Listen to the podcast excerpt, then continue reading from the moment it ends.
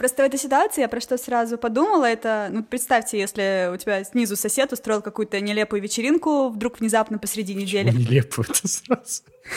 Может, она очень крутая. Так, я просто продолжай. вспоминаю, что в этот четверг мы совершенно внезапно пошли тусить. И это правда, кстати. Это было жутко ну, неуместно. На четверг завтра. Да-да.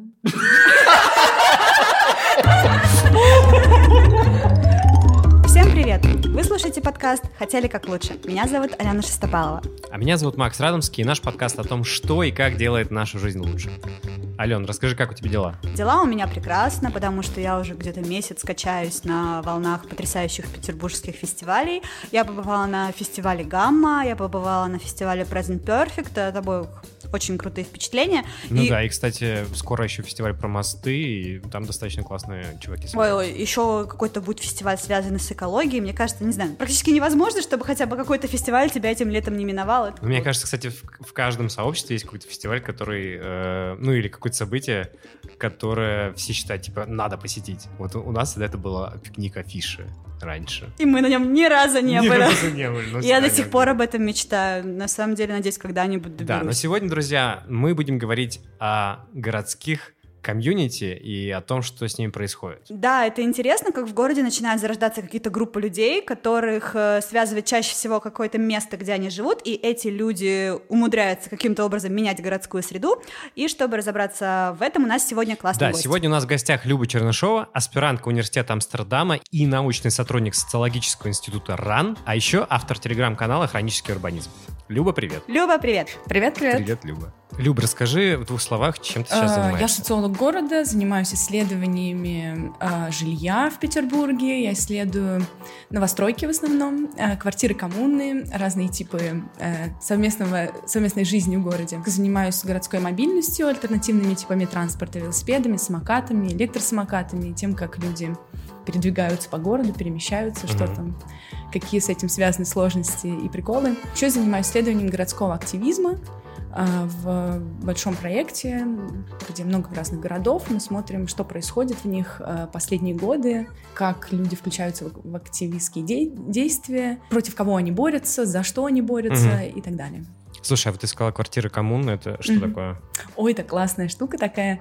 А, это а, альтернатива коммуналкам, такой, как сказать, обновленные версии коммунальных квартир, которых основной принцип совместной жизни — это общий интерес, желание строить что-то общее, желание не отгораживаться, не быть э, приватистом, не находиться внутри своей комнаты и забивать на все, что происходит вокруг, а наоборот строить какую-то совместную общую жизнь, селиться по интересам, э, иметь общую еду, общие мероприятия, открывать квартиру э, внешней публике, делать ее общественным, как бы общественным пространством. Mm. А, вот одна из квартир, которой я занимаюсь, называется Кубометр, и туда каждый месяц приходит на мероприятие очень много народу, там до 100 человек может прийти послушать домашнюю конференцию, на которой ребята делятся просто друг с другом какими-то классными историями о, о каких-то вещах, которых, э, может быть, мало кто знает, раскрывают ну, внутреннюю кухню разных штук, там, как устроен цирк, как правильно э, разделять мусор, я не знаю, там mm-hmm. кучу разных, может быть, тем. То есть это больше про культуру, чем просто про то, чтобы эффективно разделить затраты на жилье? Да, мне кажется, да, потому что некоторые жильцы в этих квартирах, даже очень многие, могут позволить себе э, снимать отдельное жилье, э, жить где-нибудь на Парнасе или в Мурино точно. Вот. Но вместе круче. Но вместе круче, да, потому что вместе создается какая-то атмосфера, которая очень ценна и которая намного, намного приятнее, интереснее людям, чем приватная жизнь в закрытой Э, в, маленьком закрытом пространстве. То есть эти люди сами стремятся к созданию какого-то комьюнити, получается. Да, это тоже городские сообщества, о которых мы сегодня говорим, но я вот как-то даже не ожидала, что у нас так сразу в эту сторону тема уйдет. Потому что, да, я совершенно забыла. Да, это, специфический способ такой формирования сообщества внутри квартиры даже. Э, это не целый дом, хотя мечта этих э, людей, конечно, построить кооперативный дом, сделать так, чтобы... Ну, это, конечно, все вдохновлено вдохновлено разными городами типа Берлина, например, да, где кооперативное жилье — это эм, большая ценность, большая активистская заслуга и вообще, вообще классный план, как сделать так, чтобы цены на жилье не слишком сильно росли, mm-hmm. чтобы противостоять джентрификации, противостоять разным негативным городским проявлениям. Вот. Э, и кооперативы — это прям топчик. Это то, что будет, э, будет видимо, дальше как-то в Петербурге немножечко развиваться. Посмотрим, как будет получаться, но вот есть ощущение, что может быть, прецедент будет в ближайшие годы, уже у нас такой будет интересный кооперативный дом. Ну, слушай, это очень крутой тренд, но есть ощущение, что пока все-таки он у нас идет немножечко в другую сторону, и вектор направлен немножечко на негатив. И есть ощущение, что наша городская среда все-таки не сильно комфортная. Ну, это, знаете, вопрос эм, о том, для кого комфортная? Что значит комфортная среда? Есть урбанисты, у которых есть однозначный ответ на этот вопрос. Да? Вот есть там, концепции нового урбанизма, все, что после Джейн Джейкобс, да, и, так сказать, э, все, что у нас в, э, транс, транслируют разные блогеры, разные там книжки издают, стрелки, там все дела mm-hmm. вот эти, да. Э, там, в общем, понятно, что такое комфортная среда, уже сто, сто раз об этом сказали, и вот если послушать, как архитекторы современные общаются друг с другом, то для них это понятие, не требующее прояснения, да, то есть они э, здесь деградирующая среда, сейчас мы ее починим, она перестанет деградировать. Ну что такое деградирующая среда? Потому что мы можем выяснить, что для э, жильцов может быть ценно совершенно не то, что кажется ценным архитектору, например. Mm-hmm. Я делала исследование в Калининграде, и мы с коллегами показывали разным городским специалистам фотографии, э, на которых были изображены фрагменты города, и к тому же это были фрагменты разных эпох. И вот, например, где-то площадь сфотографирована центральная, на которой куча машин, вообще все такое антисовременно урбанистически красивое, да, uh-huh. Э, и при этом эту фотографию почему-то оценивают все время выше, чем э, площадь, которая сейчас существует, где нет этой парковки, например, да. И мы все время спрашиваем, а вот почему вы так высоко оцениваете эту и плохо оцениваете эту? И выясняется, что потому что там лежит кусочек брусчатки. И брусчатка это намного ценнее, чем э, отсутствие парковки на центральной площади, потому что брусчатка это э, э, историческое прошлое города, это немецкость, это все вещи, которые для Калининграда и для калининградцев почему-то ценны. Поэтому для них вот это комфортная среда среда вдруг оказывается, угу. а вовсе не... Да? Ну, в общем, Что-то я к тому, супер что... неочевидное. Да, я к тому, что ответ на вопрос, э, что такое комфортная среда, он очень сложный, и в этом смысле как раз нужны социологи города, которые будут обращать внимание прикладных специалистов, архитекторов, урбанистов, которые берут и делают, Э, на то, а что они, собственно, берут и зачем делают, и для кого, и кто это будет оценивать, и хорошо это или плохо с точки зрения разных групп интереса, потому что город — это дико сложная штука, в которой просто переплетено миллиард э, разных интересов, и mm-hmm. распутывать этот клубок — это особое искусство и главная задача. Вот, может быть, даже задача не брать и проектировать, рисовать красивые картинки и строить дома, а больше задача понимать, что, почему мы здесь хотим построить, для кого, и как минимизировать конфликты в этих ситуациях. Слушай, а если вот перейти от города к чему-то более маленькому, допустим, дом условно каким-то образом решил, что для него хорошо и что плохо, э, вот как образовываются сейчас вот такие какие-то маленькие комьюнити? Люди решают какие-то проблемы или как это происходит? Ну, я могу сказать на примере новостроек здесь, потому что я в большей степени ими занимаюсь, э, что действительно вот большая сложная задача. Вот представляете себе дома в новостройках, да, это гигантские там 30-этажные башни, которые, в которых там может жить... Э, давайте так, самый большой дом в Петербурге, как вы думаете, сколько квартир? Рубрика «Фан-факты». Ну, тысячи две. Мне кажется, тысяча пятьсот. Квартир, да? Да. Угу. Ну вот э, самый большой дом в Петербурге находится как раз на улице Федора Абрамова на Парнасе. Там располагается 3500 квартир. Вот, то есть, ну, представляете, это просто маленький город, да? Как говорят человейники. Ну, да, говорят, вот, ну, вот как, как бы, да, такая ситуация. И вот э, по, по закону у нас, да, этот дом самоуправляется, как и все другие дома, да, э, советом собственников квартир.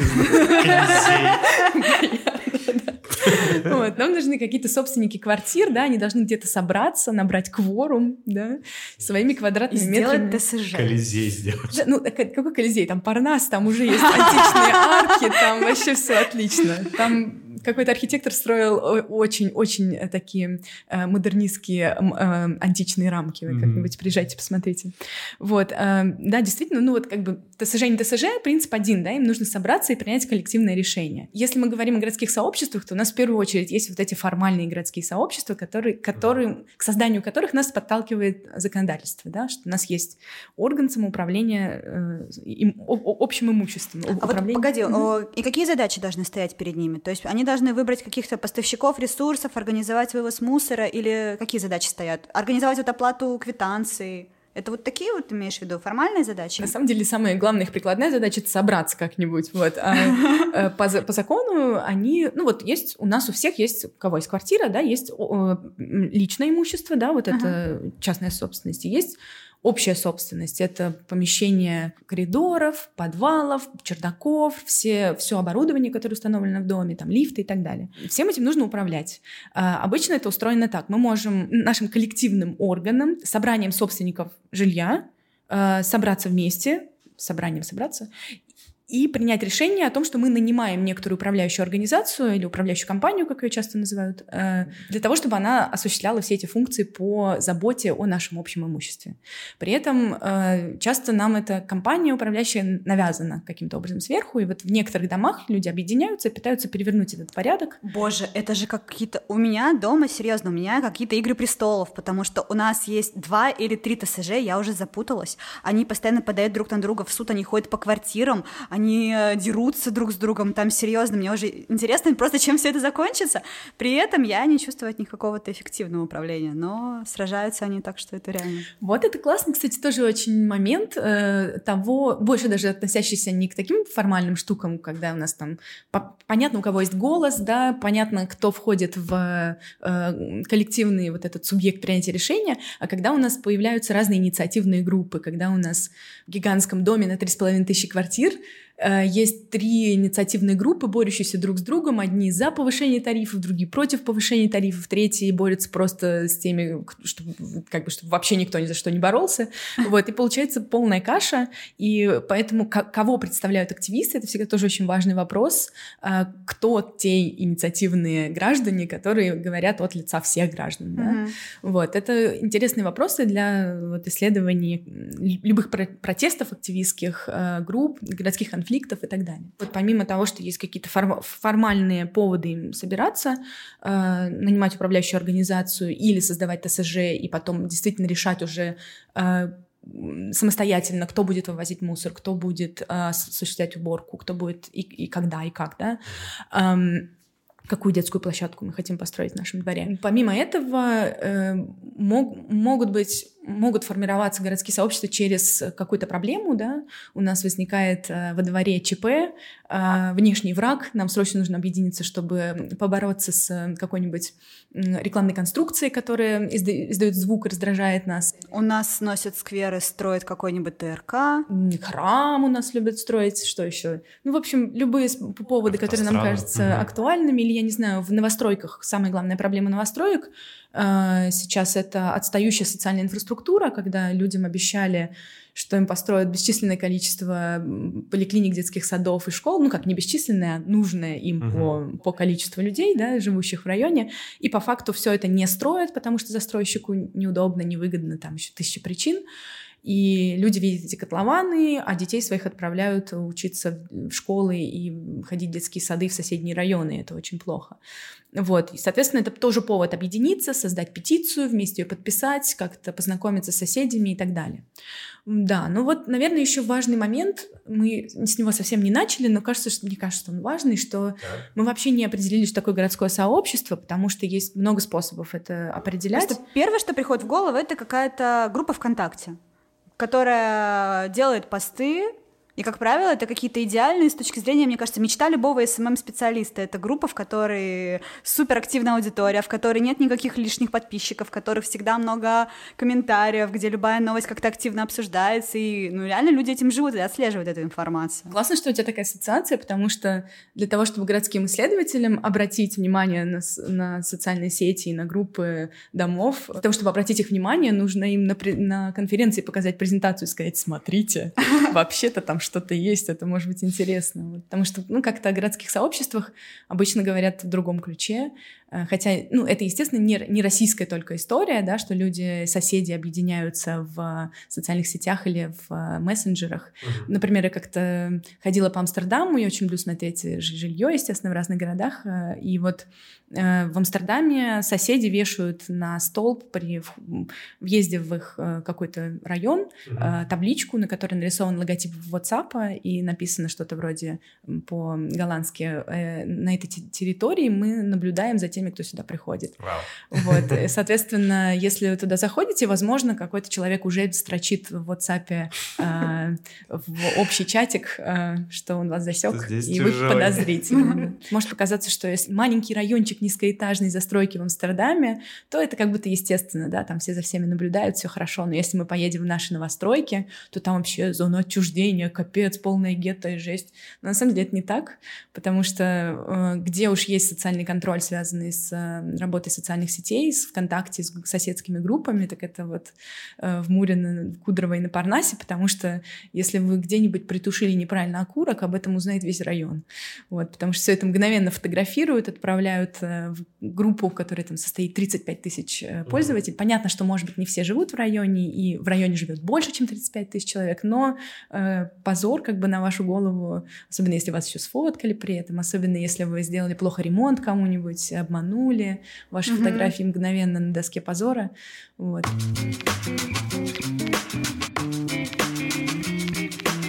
Я где-то прочитал, что называется локальные гражданские медиа, да, что по факту они берут какую-то информацию, борются с, с каким-то беспределом, и дальше все узнают об этом и проявляется какая-то такая коммуникация.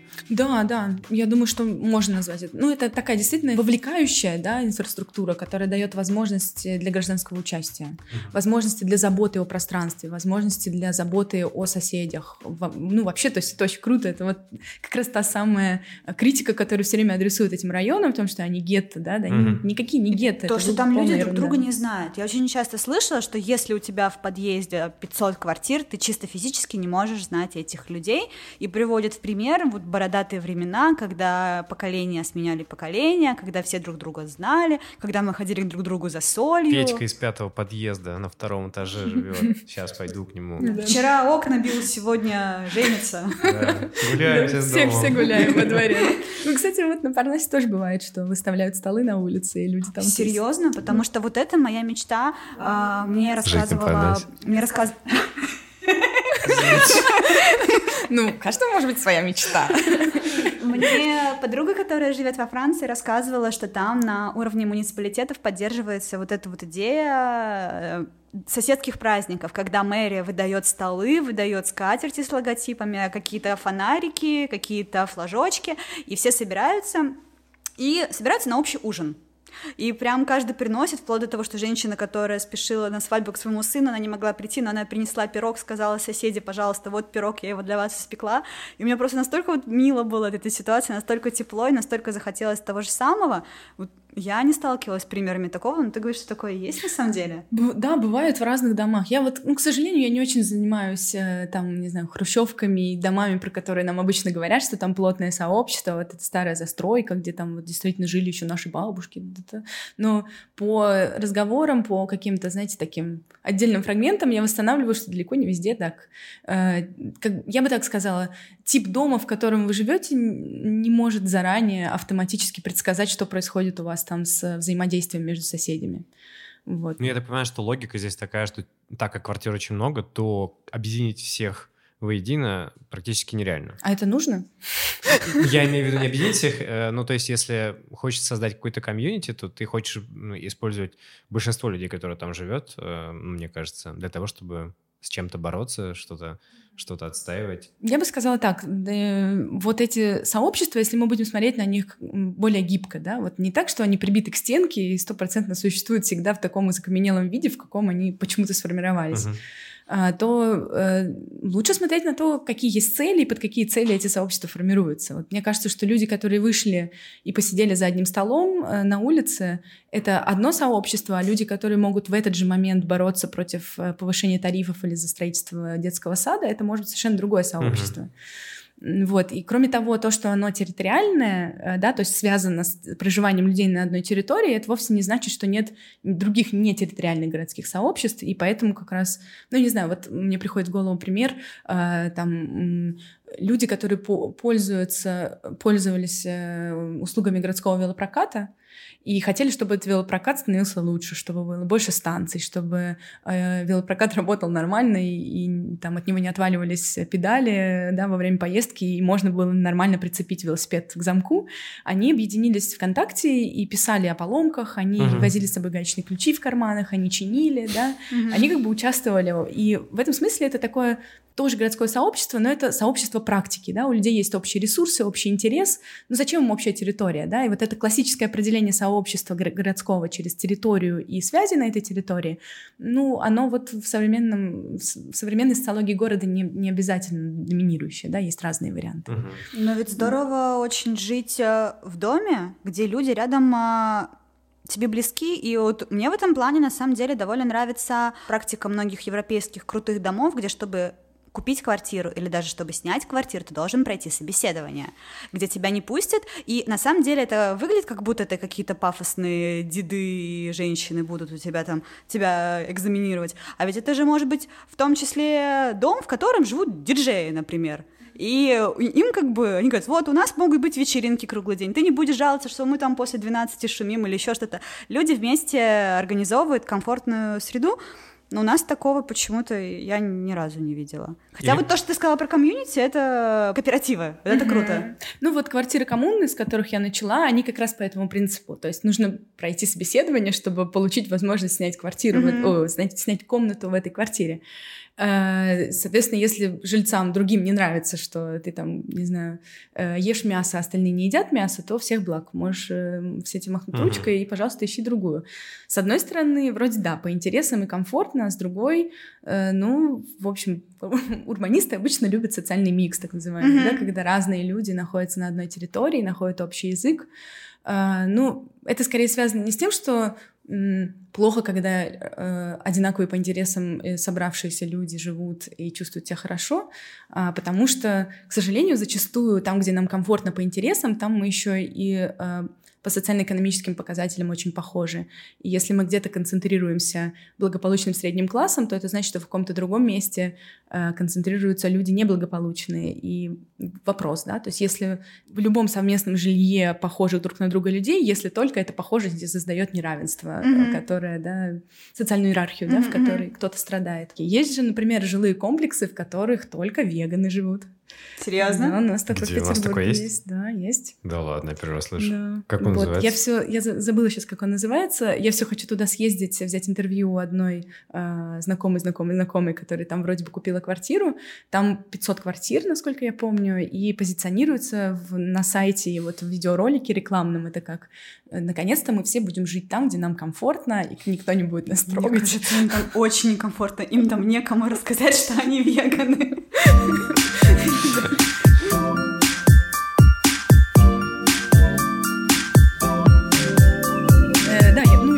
они под себя хотят подстроить инфраструктуру, да, они хотят, чтобы у них было много веганских... с морковкой.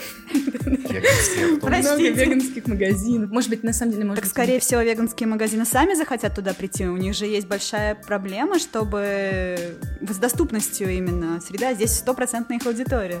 Да, вопрос, к сожалению, такой а, для, если это закрытый жилой комплекс, да, э, который чуть-чуть на отдалении от Петербурга, в экологичной зоне, конечно, построен, вот, э, то не очень понятно на 500 квартир будет ли хоть какому-то бизнесу mm-hmm. хорошо, да, то есть, вот, например, у нас э, была такая неприятность некоторое время назад в Петербурге построили э, ЗСД,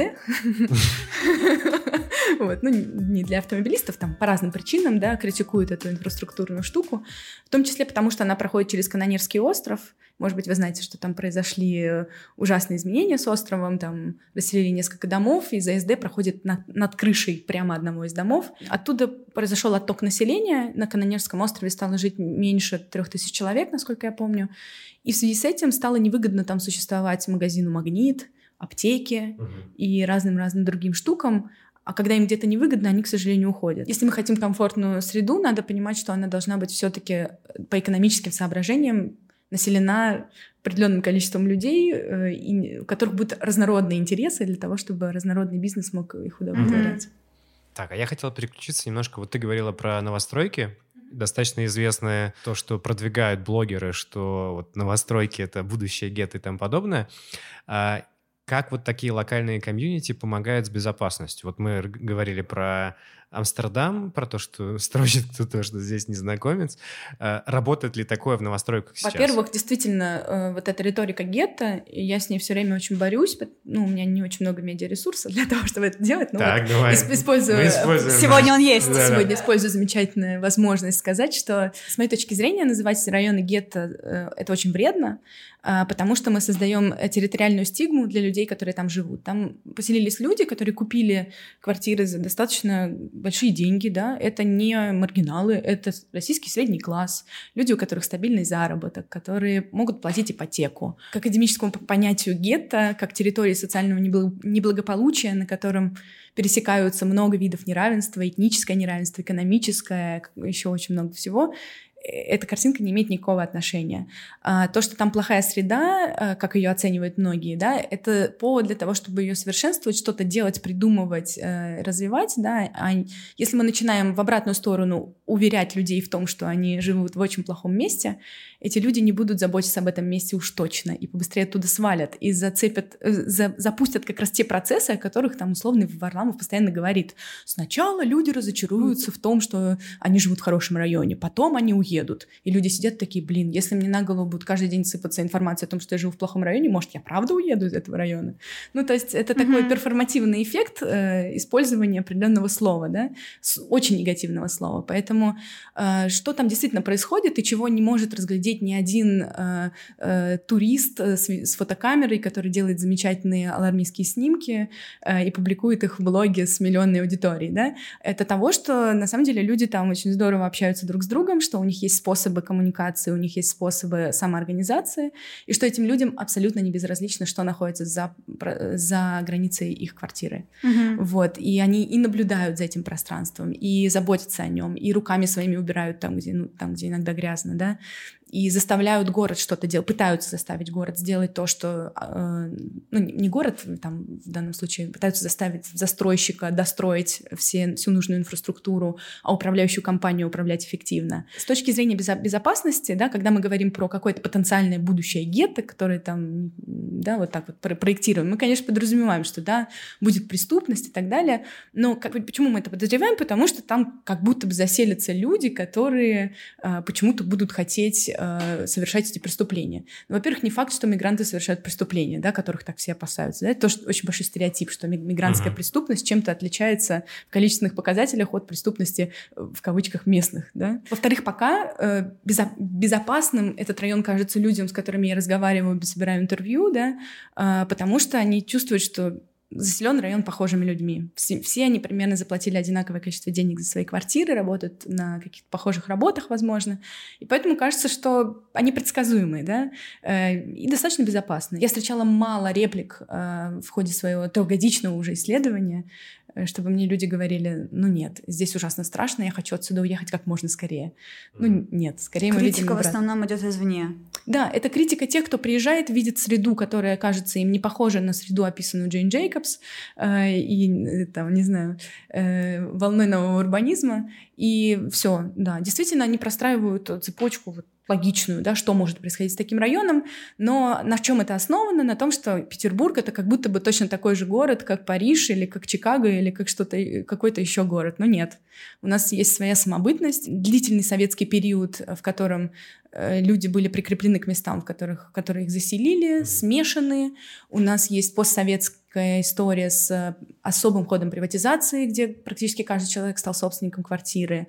А, у нас есть какие-то свои особенные представления о жилье. Не очень понятно, что будет. Я боюсь эти прогнозы давать, потому что прогнозы имеют вот этот перформативный эффект, и вместо того, чтобы называть что гетто, давайте лучше поисследуем, что там внутри, и Слушай, поймем. А, извини, я перебью, а вот, вот этот эффект информационный, который есть, разве он не снижает стоимость квартир, которые там строят? И вот, вот этот... Я, не, я просто не знаю, правда, ответ на этот вопрос. Ну, вот я, я видела какую-то статью, где там условный Варламов писал, что вот, там квартиры дешевеют, это же страшный грех, если квартиры дешевеют, это же все плохо. Ну, это вообще страшно, да. Его ну, купит, эту квартиру да, купит уголовник. Наверняка, да. Вот.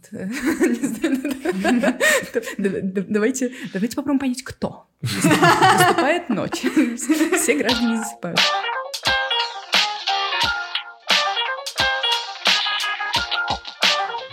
Это одна из теорий, и не факт, что сыграет она. Во-первых, да. Во-вторых, квартиры дорожают на Парнасе. Такого тотального подешевения сегодня, спустя 10 лет после начала строительства э, Северной долины на Парнасе, ну, нет там такого. Там куча других проблем, но э, не надо накладывать еще дополнительные проблемы на территорию, которые, которые ее как бы ухудшают эмоционально и людям доставляют неприятность ощущать себя жителем гетто. Зачем это нужно? Давайте решать проблемы по существу. Нет поликлиники, добьемся, чтобы она была. Мы не хотим, чтобы такие районы строили, давайте подумаем, как ограничить девелоперов, как ограничить высотность, как э, прописать новые градостроительные нормы, как э, убрать какие-то дурацкие, которые мешают. Да? Все. Я закончила. Мне просто возмущает это обзывательство. Вот. Живешь в гетто, класс. То есть ты призываешь э, все-таки дать шанс этим районам развиться в какую-то естественную, хорошую часть городской среды и дать им шанс. Я как-то звучит, как будто я демиург. Давайте, я не знаю, кто должен дать шанс. Вот люди живут в своих квартирах и борются с проблемами, которые у них возникают. Здорово, давайте их поддержим. Давайте, вот сейчас, например, на Парнасе есть, э, э, была голодовка пять дней. Вот вы знали про нее? Нет. Э, видите, как грустно. Там есть, кроме, там разные застройщики строят куски этого района, и вот такой плохой застройщик, компания Норман, антиреклама у вас тут такая, да, ну, его уже не существует, я думаю, юридически, вот, это застройщик, который создал проблему обманутых дольщиков, uh-huh. вот, и люди уже там три года ждут своей квартиры, очень плохая ситуация. Вот они уже дошли до голодовки, а там все никак не могут, э, не может город поспособствовать э, решению этой ситуации. Вот, к сожалению, там не всегда может помочь государство, потому что угу. что Парнас, что другие крупные жилые комплексы на периферии Петербурга, они построены в формате комплексного освоения территории. Это такой специфический статус территории, когда эта территория передается в аренду одному застройщику на многие годы, на 50 лет. И эм, застройщик строит, продает и потом отдает городу назад. И пока стройка не закончена, Именно застройщик отвечает за все. То есть я не могу идти жаловаться в какой-нибудь э, жилком сервис, я должна идти жаловаться к своему застройщику. Жилком, жилком сервис это э, управляющая компания, ага. такая же, как управляющая компания э, эксплуатации главстрой, которая существует там, например, на Парнасе, ага. да. Но нельзя пожаловаться. То есть, как бы, смотрите, вот э, не, не, не построен детский сад, да. Ага. Городская администрация ничего не может сделать, потому что по проекту это должен строить застройщик, угу. она не может впихнуться туда, в эту территорию, и начать внезапно строить там садик. Даже если бы у нее были деньги, у нее нет. У нее нет права, получается. У нее нет права, потому что эта территория находится как бы в частной собственности, mm-hmm. арендована, да? Она не может туда вмешаться. И так она не может вмешаться по многим поводам. Нужно придумать какой-то механизм горожанам, чтобы повоздействовать на застройщика. Они пытаются писать Путину, но вы знаете, Путин не всегда может и хочет что-то сделать.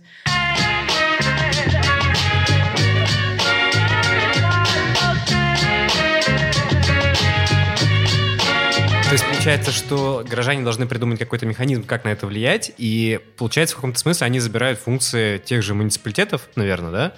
Поправь меня, если я не прав которые могут как-то влиять на это. Да нет, они свои собственные функции выполняют. Ну, как сказать? Нет, смотри, получается, что застройщик владеет этой территорией, город не может зайти туда и ничего сделать, и получается, люди, чтобы что-то исправить, должны соединяться в какие-то локальные сообщества. Так? Да, да, должны организовываться, должны в первую очередь думать о том, что они управляют своим общим имуществом, своими домами, территории вокруг этих домов, если она им принадлежит, она там не, не во всех случаях. Заниматься какими-то хорошими, мелкими, маленькими делами, озеленять там, где застройщик не хочет озеленять, uh-huh. а, а жителям хочется, да, например. Конечно, важно, чтобы все эти интересы были согласованы, опять же, чтобы был диалог, потому что если у нас есть э, горожане, которые страшно сильно хотят посадить елочки, и застройщик, который не может позволить елочки в определенном месте, потому что там проложены коммуникации, то это конфликт, который решается в пользу уничтожения елочек. И вовсе не, не потому, что застройщик такой злой, да, потому что есть тоже там определенные технические стандарты, безопасности, все такое. Реальный случай, да, на Парнасе там пожилая леди решила разбить э, садик около дома и сделала его на свой вкус, и, соответственно, она представляла себе, что она делает благое дело, что это будет очень приятно всем и хорошо, но у нее нашлось очень много критиков, потому что средний класс, который там живет, у него совершенно другие вкусовые предпочтения, и Ж-карт не входит в эти вкусовые предпочтения. Эти лебеди из покрышек, наверное. Да, да, вот, и ее осудили, да, вот за то, что она развела колхоз. Колхоз это, видите, такое слово, которое как бы э, отделяет угу. нас, хороших, э, высокостатусных, живущих в новом районе, от вот этих вот понаехавших, в кавычках, э, из коммуналок вышедших или из других городов, там, из деревень поприезжавших, которые ничего не соображают, только и знают, как разводить всякую, всякий ужас, да. А, и это, это женщина, которая хотела хорошего, она, естественно, очень расстроена тем фактом, что угу. кому-то этот город не нравится. Но вот вопрос какого-то э, изменения, трансформации пространства — это такая сложная штука, что в ней надо все-таки попытаться как-то учесть, кто может быть за, кто может быть против, почему, и, может быть, какие-то неожиданные вещи открыться, да, почему там кому-то может не, не нравиться новый козырек над подъездом, а нравится дырявый, вот, который течет.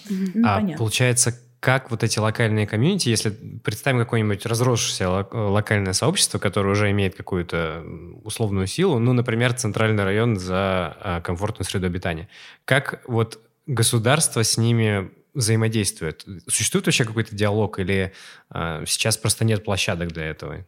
Ну, мне кажется, что они в первую очередь взаимодействуют на языке государства друг с другом. Ага. То есть на языке бумажек, жалоб. жалоб, да, на языке петиций, может быть, на вот этих вот запросах, ответах в разные комитеты.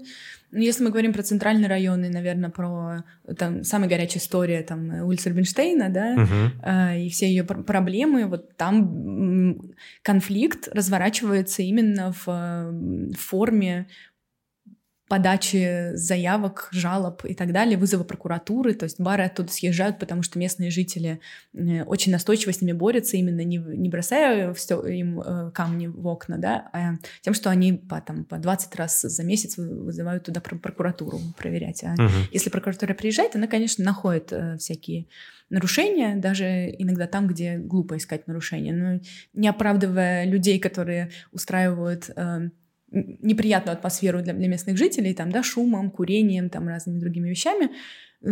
Это конфликты, вопрос, там, не знаю, того, а, опять же, чьи, чьи интересы уч, учитывались и как учитывались при решении о том, что улица будет трансформирована. Если туда приезжает новый, новый бар, а, разговаривает ли он с местными жителями хоть как-то и пытается узнать, чего они хотят, что, что им точно не понравится, что они готовы, где, где проходит вот эта линия компромисса да, между uh-huh. Ну, получается, что кейс Рубинштейна — это вот какое-то локальное комьюнити, которое появилось из-за проблемы, и оно, ну, по факту сработало, потому что произошел какой-то диалог, потому что, насколько я знаю, в итоге на базе фонтанки, кажется, э, произошел круглый стол, на котором были какие-то вопросы решены, и бары взяли на себя ответственность за, насколько я помню, вывоз мусора, еще что-то такое. Да, это круто. Ну, то есть понятно, что там куча разных маленьких локальных еще проблем между отдельными барами mm-hmm. и отдельными жителями. А, но опять же тоже здесь важно, что люди, которые живут в одном здании, могут быть совершенно если не согласны по, по... То есть нельзя говорить все жильцы, да? Mm-hmm. Все жильцы на Рубинштейна ненавидят бары. Нет, это не так. Кому-то может быть супер по фану выходить вечером в свой Кто-то дом. Кто-то специально там живет, да? чтобы Абсолютно быть да. в этой атмосфере. Да, да. На самом деле кейс Рубинштейна для меня он был супер этически сложным, потому что я всегда думала о том, а чьи интересы здесь нужно учитывать. С одной стороны, я понимаю, что да, если это дом моей семьи на протяжении уже там, нескольких десятилетий, почему я должна терпеть это, почему я не могу сделать это, чтобы этот дом был как нашим всегда, чтобы я здесь комфортно могла жить, воспитывать детей. С другой стороны, как а, любительница ресторанной культуры и сама не чужда погулять по барам, мне прикольно, что есть Рубинштейна, мне классно, что это есть место, которое нанесено на туристические карты. И, по идее, это тех людей, которые сюда приходят как посетители баров, кафе, как туристы, как потребители вот всей вот этой культуры, этой классной тусовки, их больше третьей стороны есть действительно рестораторы и держатели баров, э, которые тоже имеют право на то, чтобы делать бизнес. Чьи интересы здесь важнее, как это учитывать? Это супер этическая дилемма, мне кажется, вообще не очевидно. Это просто очень сложно, потому что те же бары ну, рассказывали о том, что любой э, вот этот, э, санитарные нормы эти, они на самом деле их нереалистично выполнить. Вот то, что вы говорите, любо, любая э, проверка, она просто приходит, нас и закрывает. Нереалистично, вплоть до того, что санитарные нормы противоречат пожарным нормам. Если тебя не закроет Санпин, тебя закроет пожарная инспекция. Это абсолютно дичь, и что мне еще казалось, когда я этот вопрос э, изучала, ну, то я увидела, что очень много проблем, которые жители предъявляют к барам, на самом деле проблемы даже не то чтобы баров, а тоже в целом и города, когда жаловались на мусор и на крыс, которые бегают. Так, ребята, здравствуйте, если у нас будет раздельный сбор мусора, и у нас органику будут ежедневно вывозить отдельно, не будет у нас крыс. То, что у нас электросети в центральном районе слабые, не выдерживают напора бара, Серьезно? У нас в Петербурге есть проблемы с коммуникациями, с электросетями, но uh-huh. это новости, оказывается. Uh-huh. Ну, то есть здесь серьезно суперсложный кейс. Что мне понравилось, что это ушло с такого вот именно языка бумажек, то, что ты сказала, ведь действительно супер неэффективно. Я просто что подумала в этой ситуации, что если вдруг посреди недели у тебя сосед устроил какую-то вечеринку, то что делает адекватный сосед? Ну, он позвонит, придет, скажет, блин, чувак, слушай, завтра на работу, там, дети спят, э, давай, типа, это потише. А, что сделать неадекватный чувак? Он просто сразу позвонит в полицию, он вызовет э, какие-то правоохранительные органы и не будет даже, не, даже пытаться выстроить диалог. Что сделает сосед на Парнасе?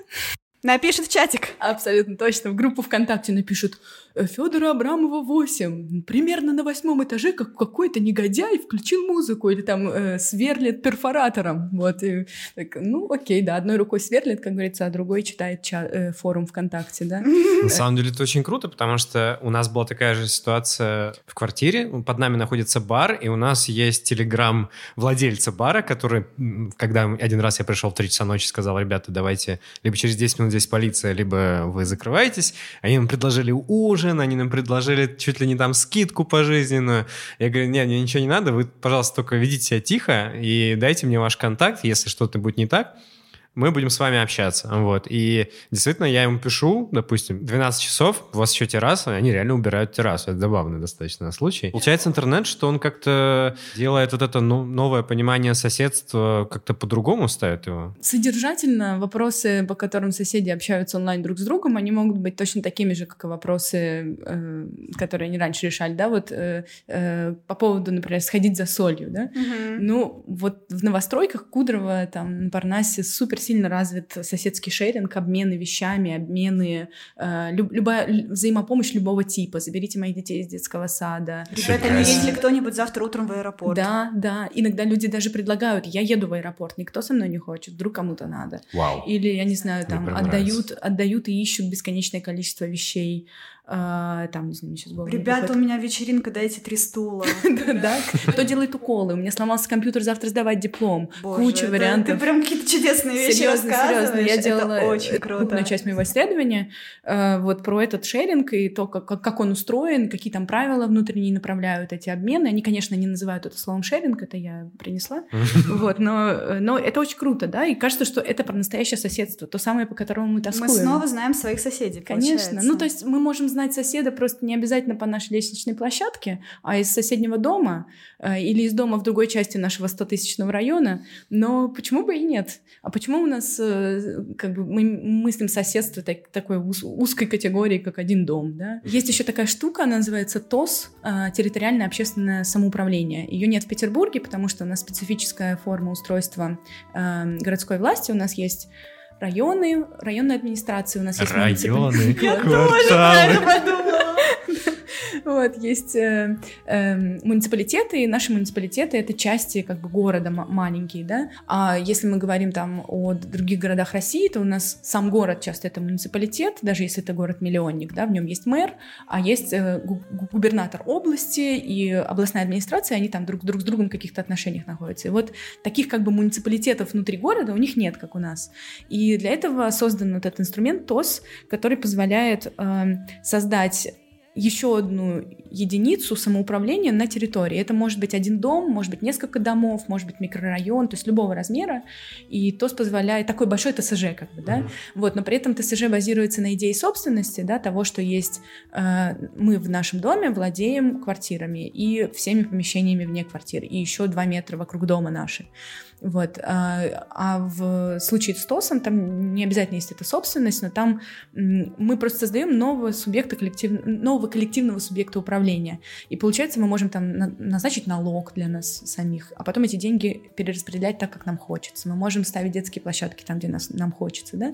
Это очень крутая штука. Да, это к вопросу о том, что границы этого городского сообщества, они могут быть очень разные. Mm-hmm. Может быть, совсем не, не быть территорией, да, как мы обсуждали. Она может быть очень маленькой или намного больше. И вот в случаях, в некоторых случаях решающим становится, какого вообще размера этот, этот субъект самоуправления. Потому что если мы вспомним, например, московскую реновацию, да, э, в которой планировалось снести дома и построить там высотки, туда переселить э, каких-то жителей, продать квартиры, и потом предложили домам проголосовать, хотят они в эту программе участвовать или нет.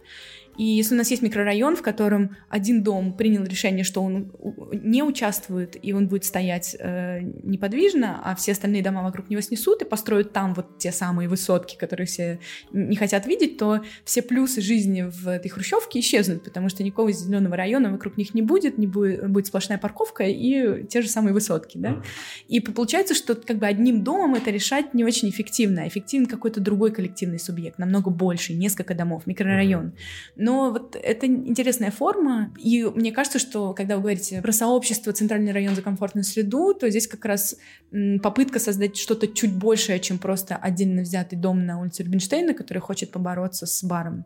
Вот. Ну и еще одна вещь, э, тоже про коллективность и про сообщество. Во многих случаях, мне кажется, для эффективного решения каких-то проблем никакое сообщество не нужно. Вот такая парадоксальная вещь. Опять же, на примере Парнаса или на примере Э, тоже улица Рубинштейна, для того, чтобы изгнать бары, достаточно одного активиста, который будет писать заявки во все инстанции. Не согласуйте заявки ни с кем. И то же самое на Парнасе. Вот интересно, там понятно, что очень тяжело собрать э, собрание собственников жилья, если у вас такое гигантское количество квартир. И намного эффективнее создать инициативную группу, и этой инициативной группой подать заявление, в, э, подать иск в суд на, или в жилищную инспекцию на управляющую компанию, которая незаконно повысила тарифы, э, и выиграть эти суды, да, там каким-то образом пройти сколько- сколько-то этапов, и потом все в этом доме получат новые тарифы. Э, и таким образом, как бы одна инициативная группа, один человек может создать э, какой-то президент трансформации для всего дома. Э, и опять ни с кем это не согласовав. А вдруг оказывается, что какие-то люди хотят повышения тарифов. Они считают, что так управляющая компания будет управлять эффективнее вопрос, да? Угу. Поэтому... Мне кажется, как раз в этих случаях-то и нужны комьюнити, чтобы не было таких да. активистов-одиночек, чтобы как-то согласовывались де- действия между друг другом. Да, я совершенно согласна. Я говорила это к тому, что э, если мы говорим об эффективном решении проблемы, то коллективность далеко не всегда угу. ведет к повышению этой эффективности. Угу. Мы можем три года собираться вместе, чтобы принять коллективное решение домом, в котором 3,5 тысячи квартир, а можем в течение одного месяца отправить во все инстанции заявки, угу и даже написать письмо Путину. И, возможно, все изменится. Слушай, ну вот у меня такой немножко закругляющий вопрос.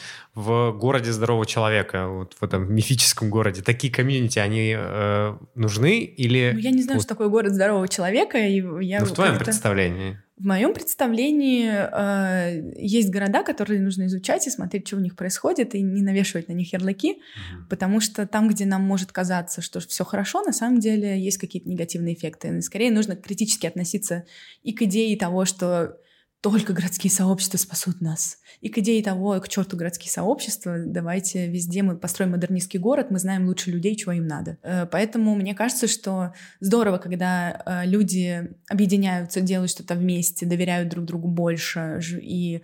Эм, общаются. Общаются, да, и как бы чего-то делают, вот как-то как проявляют себя э, гражданские, и э, у них, не знаю, это, это интересно, это создает э, возможность 嗯 учи, учитывать какие-то вещи, какие-то интересы, которые могут быть не видны, если мы э, просто вот действительно модернистски решаем. Так, программа реновации. Сейчас всех снесем, все будут счастливы, думал Собянин, когда начиналась программа реновации. А вот фигли. Оказалось, что нет. Mm-hmm. Оказалось, что далеко не все хотят то, чего он думает, все хотят. Да?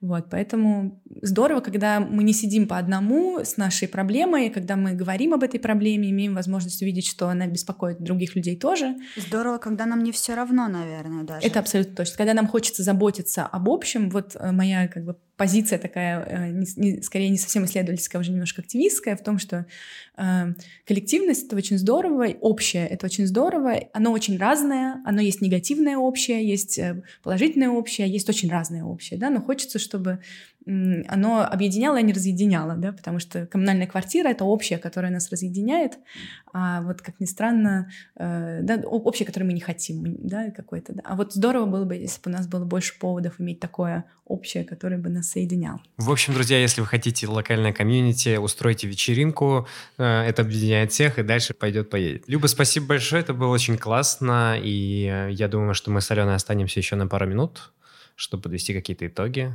Класс, мне было очень приятно поучаствовать, и надеюсь, что что-то интересное сказала.